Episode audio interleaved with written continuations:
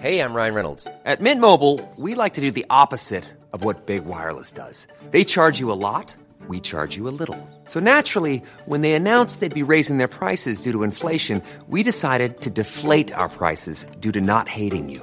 That's right. We're cutting the price of Mint Unlimited from $30 a month to just $15 a month. Give it a try at mintmobile.com slash switch. $45 upfront for three months plus taxes and fees. Promo rate for new customers for limited time. Unlimited more than 40 gigabytes per month. Slows. Full terms at mintmobile.com.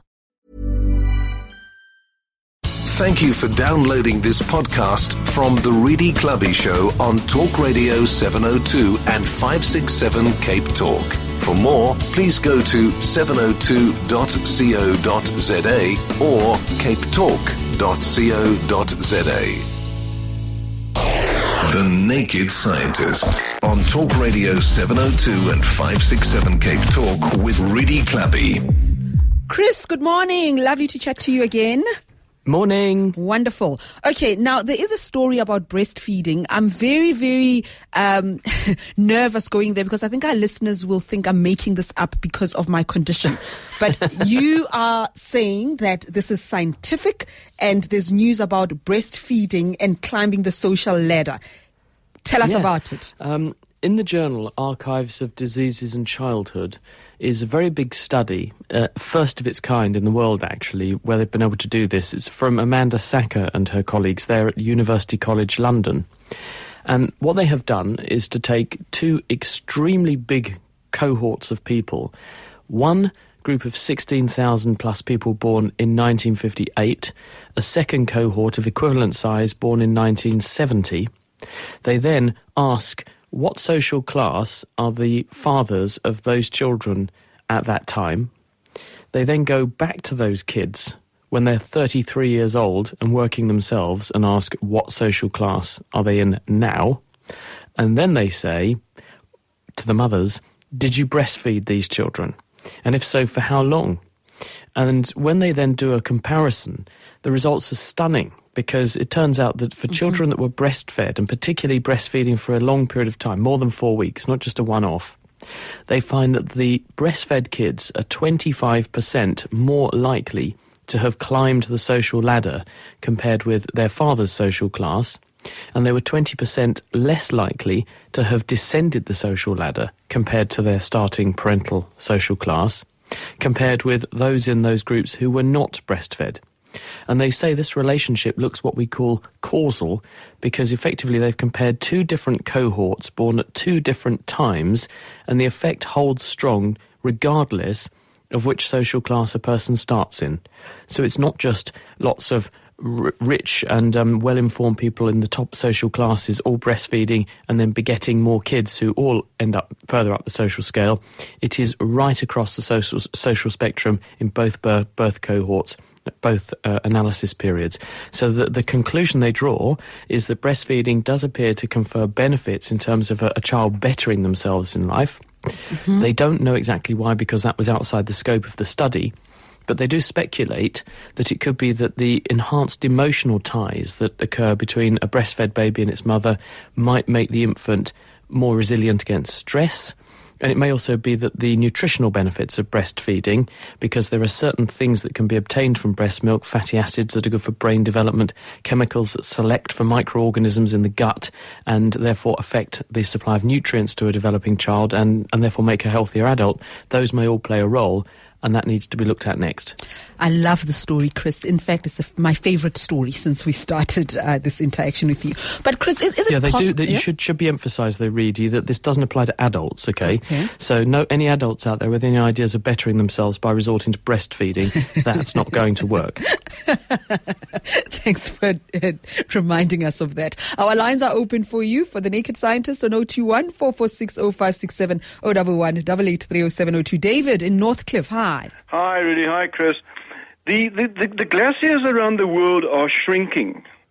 Now, I can only assume that glaciers are formed when snow falls. So, how much snow must fall for the glaciers to start growing again? Hello, David. Uh, you're right that ice sheets and glaciers are in a dynamic equilibrium, usually. So, in other words, they melt a little bit seasonally, but then in the other colder part of the season, the amount of, of ice is added to again because more snow falls or more ice forms, and that replaces what they lost, and therefore the overall amount stays about the same. If you shift that balance, so you're forming more ice than you take away, then the glaciers grow. Yes. And that's what happens when we go into an ice age. If you reverse that trend and you erode more ice because the warming exceeds the cooling, you lose the ice. Yes. And to put some numbers on this, scientists do have some pretty clear ideas now because there is an experiment that's been going on for about 10 years or so. It's called GRACE. And GRACE is a, a, a pair of satellites that are going around the Earth and they are communicating with each other by what's called interferometry. They're sending a beam of laser light from one to the other, and as one satellite is ahead of the other, it is feeling the Earth's gravitational force based on what is directly underneath it. And if one satellite goes over a patch of the Earth's surface that is slightly more gravitationally active, because there's a lot of ice on it, for example, then it will accelerate away from the following satellite transiently, and this will stretch the beam of light a little bit, and the following satellite can see that, and therefore you can work out what the, the gravitational field profile is of the Earth's surface below. And this has enabled them to physically weigh Greenland, or more specifically, to weigh how much ice is on Greenland, and do this year on year to see how that mass is changing. And the trend is quite worrying because the amount of mass being lost from Greenland shows that it's losing in the order of hundreds of cubic kilometres of water every year. Um, so huge amounts of, of ice are being lost and therefore not replaced. And so to answer your question, how much would you have to put back? Well, you'd have to correspondingly put back the amount that's being lost plus the amount that's been lost year on year on year. And there's enough ice on Greenland to put sea levels up by quite a high amount if it all goes. All right, our lines are open for you 021 446 0567 011 883 0702. We are taking your SMSs on 31702 and 31567. Naked scientist, what happens when our eyes itch? What actually happens?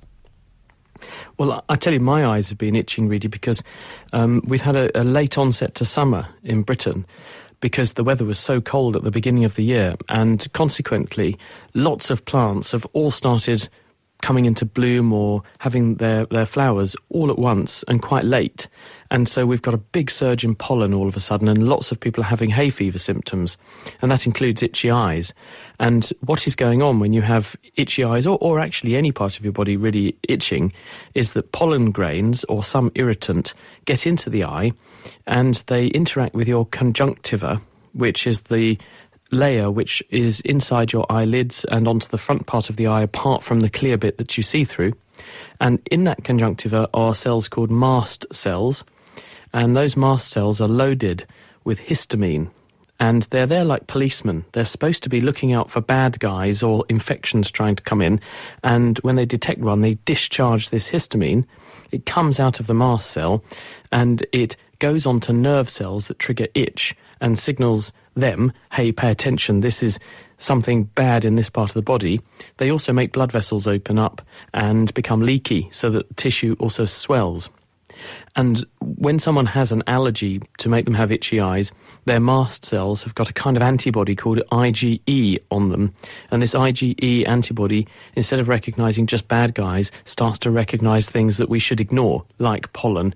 And so it discharges the mast cell when it shouldn't.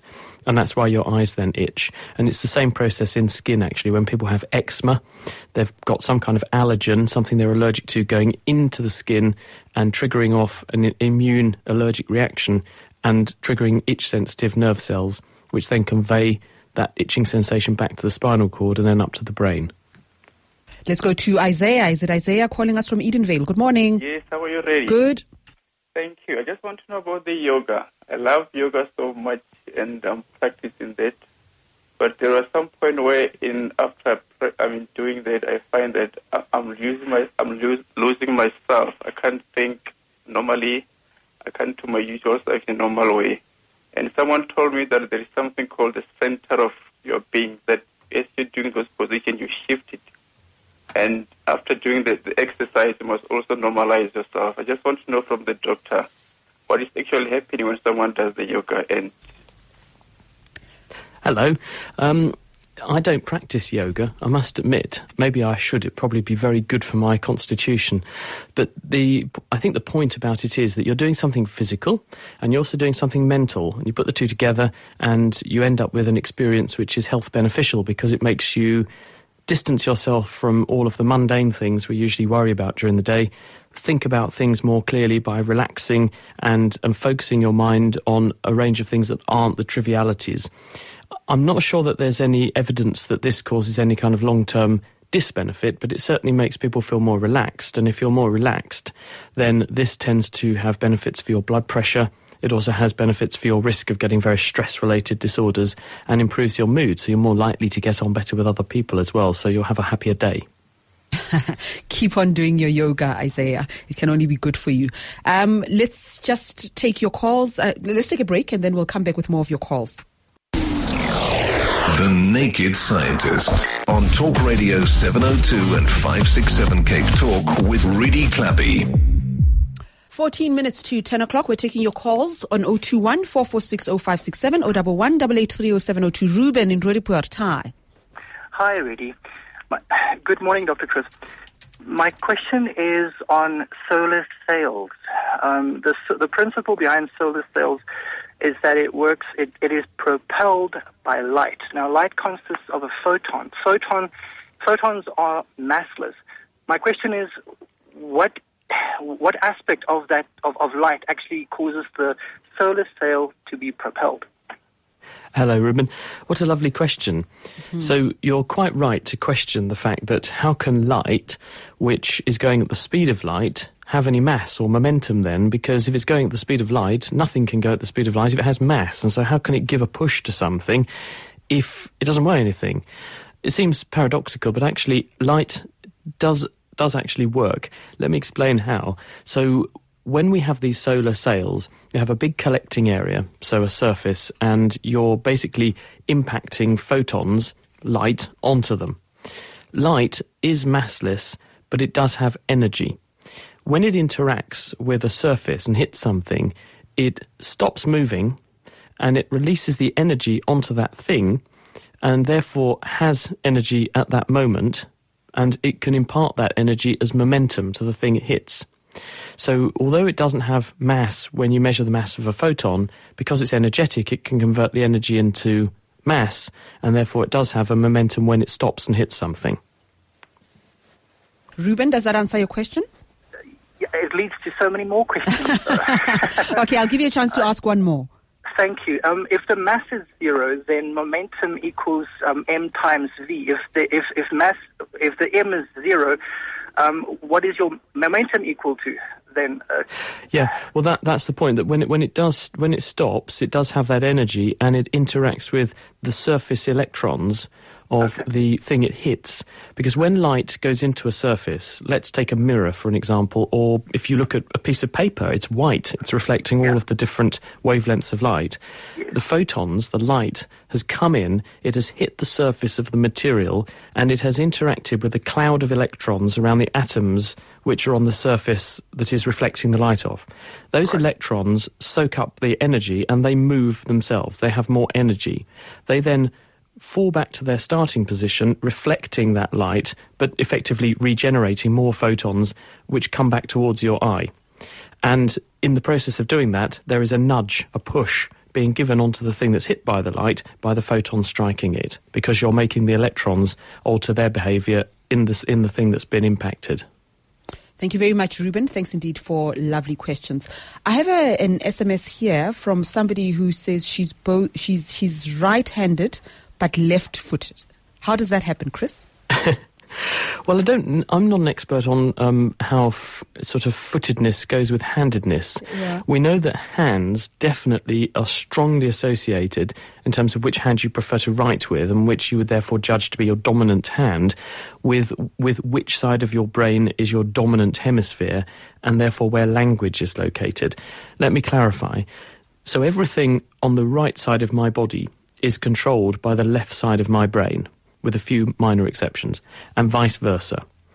And if you look on the left side of my brain, because I'm right handed, you will find that the parts of the brain that control my language, how I'm speaking to you now and how I'm listening to people's questions, that's also going on in the left side of my brain. And the two seem to go hand in hand, excuse the pun.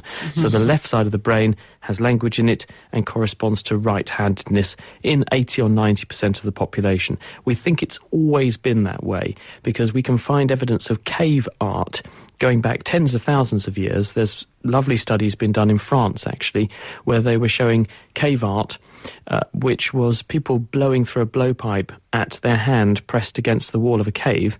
And if you think about it, if you were right handed, you'd probably hold the blowpipe in, in your right hand and blow it onto your left hand because then you're doing the accurate bit with the hand you're best at using and therefore you would expect that the majority of the pictures on the cave wall are going to be left hands if the majority of cave people were right handed, and that's indeed what you see. So we think that this is the case for a long time. How that relates to which foot you prefer using, I don't know the answer to that. There is a very good book which is by Chris McManus. He's um, from University College London. He won the Aventis Book Prize for writing right hand, left hand about 10 years ago.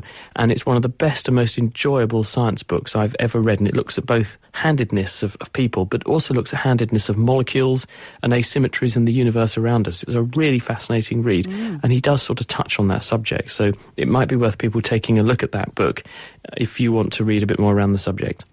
Let's go to Claire. Claire in Tamboerskloof. Hi. Oh, good morning. Um, this is a simple one in comparison. Uh, a friend of mine adamantly maintains that he has absolutely no sense of smell. Yet, he says, he can taste. He can distinguish between different wines and different foods. Is this possible? Hello, Claire. You're right to smell a rat. Another bad pun. Because the vast majority of what we're calling taste is actually smell. And the reason for this is that when you put food into the mouth, if you stop people from smelling by holding the nose or preventing air from flowing through the nose, people can discern only a small number of different experiences. Bitter tends to dominate, saltiness, sweetness, the fluidity of food, fattiness they can experience probably by just how the food runs around the mouth. And then there's this sort of meatiness flavour, this umami flavour as well. That's pretty much it. The rest of the enjoyment of a delicious wine or a lovely plate of food is all smell. You put this food into your mouth, and the warmth and the dampness from your mouth volatilizes or evaporates chemicals in the food, and they go up the back of your throat into the back of your nose, and at the bridge of your nose is your olfactory epithelium, which is the, the site where you do smelling. And you experience those smells coming from within, and because you're experiencing them at the same time as having this experience in your mouth of the food being there, we all assume it's coming from our mouth. But the vast majority of that taste experience and that taste explosion is smell. And so if someone hasn't got a sense of smell, food is really very bland to them, doesn't taste nice, it's a poor experience. And this is why a lot of old people uh, often complain that they're not liking their food very much and they tend to eat too little because smell does decline with age. And as a result, the experience and enjoyment of eating also can decline with age.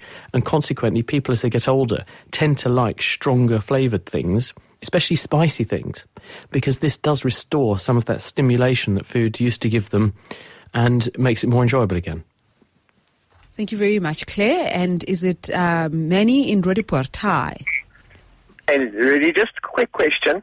People tend to get more hairy as they age. Men lose hair on their heads, but they get hair on their back.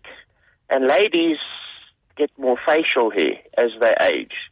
Now, if this is testosterone related, testosterone decreases as you age.